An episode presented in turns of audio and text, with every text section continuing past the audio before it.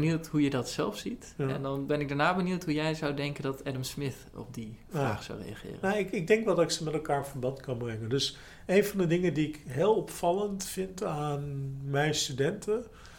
eh, is dat ze als groep relatief pessimistisch zijn over de invloed die zij op ehm, eh, politieke en sociale uitkomsten kunnen hebben.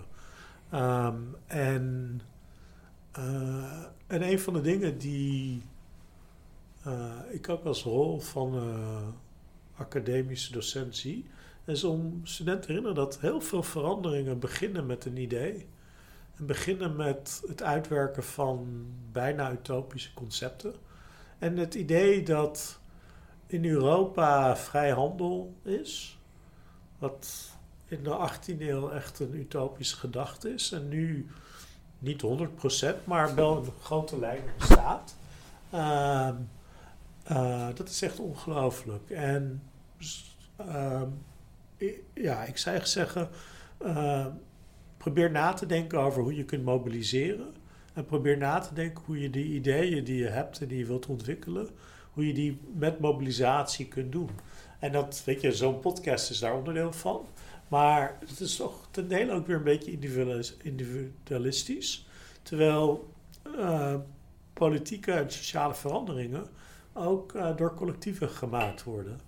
En ja, zoals ik het liberalisme begrijp, en ook de geschiedenis van liberalisme, is het uiteindelijk een emancipatoire beweging die eh, eh, voor heel veel rechten, maar ook voor heel veel structuren gestreden heeft.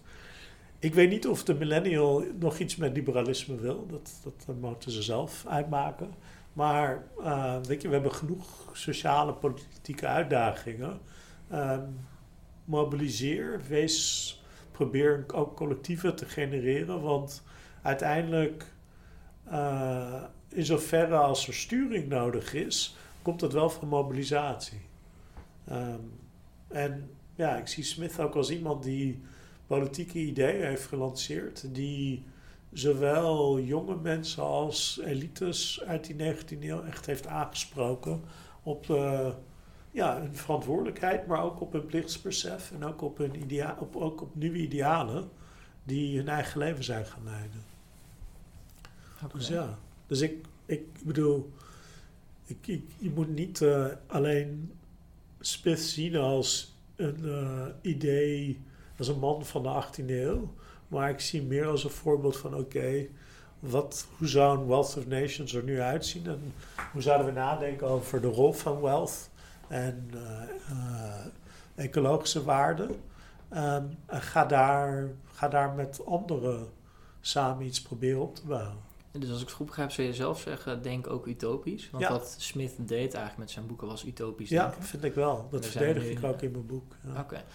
Eh, maar zorg dat je niet te veel in één pitter blijft, zoals Ja. ik nu met mijn podcast aan het doen ben. Dus Ja, niet, niet om jouw podcast af te kraken. Maar wel, ja, wel, weet je, eh, utopisch denken is belangrijk. Maar Smith, Smith is bij uitstek een interessante filosoof. Omdat de manier waarop hij het utopisch denken presenteerde... ook in beleid omgezet kon worden door mensen die relatief pragmatisch Ja. idealen hadden.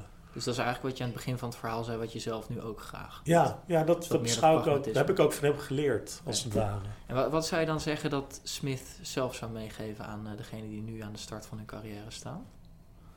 Of hebben we die vraag dan al beantwoord? Ja, hij is een beetje een saaie schot. Dus hij zou zeggen, uh, goed sparen, hard werken. Uh, dat, dat zit daar echt wel bij in. Maar ook uh, blijf je verdiepen, intellectueel. Hij heeft echt een idee van menselijke kapitaal... waarin jezelf ontwikkelen echt onderdeel is van een goed leven leiden. Dus niet alleen voor je economische perspectief... maar ook van je psychologisch perspectief. En...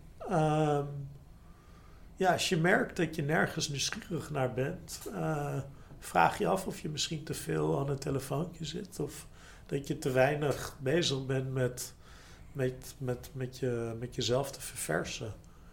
Want dat, weet je, we hebben een cultuur waar best wel veel burn-out is en veel psychische problemen zijn.